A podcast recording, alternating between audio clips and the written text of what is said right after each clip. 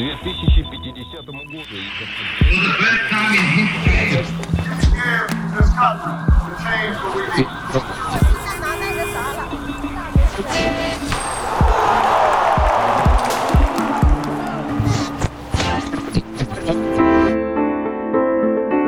Hi, Sen here. Welcome to another episode of Today in History.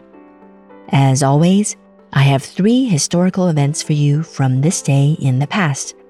This first time through, just imagine you're listening to a piece of music.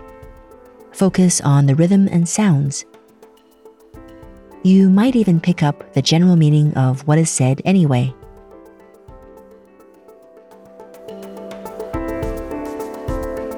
So, what happened today in history?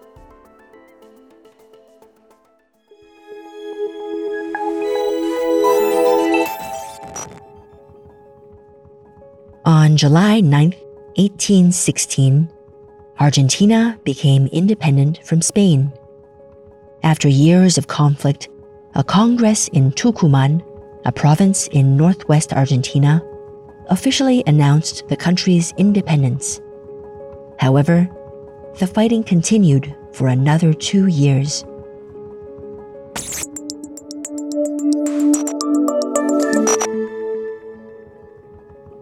On the same day in 1927, the French West African poet David Mandessi Diop was born.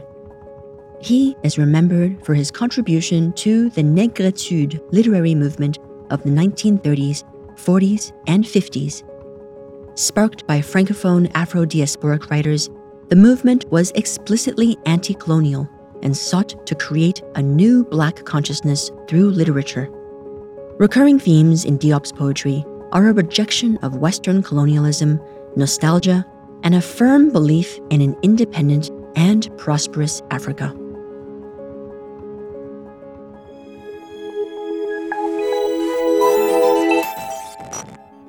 On July 9, 1986, the Homosexual Law Reform Bill was passed in New Zealand. The law decriminalized consensual sex between men aged 16 and older. For the first time in the country, men could enter relationships with other men without fearing persecution.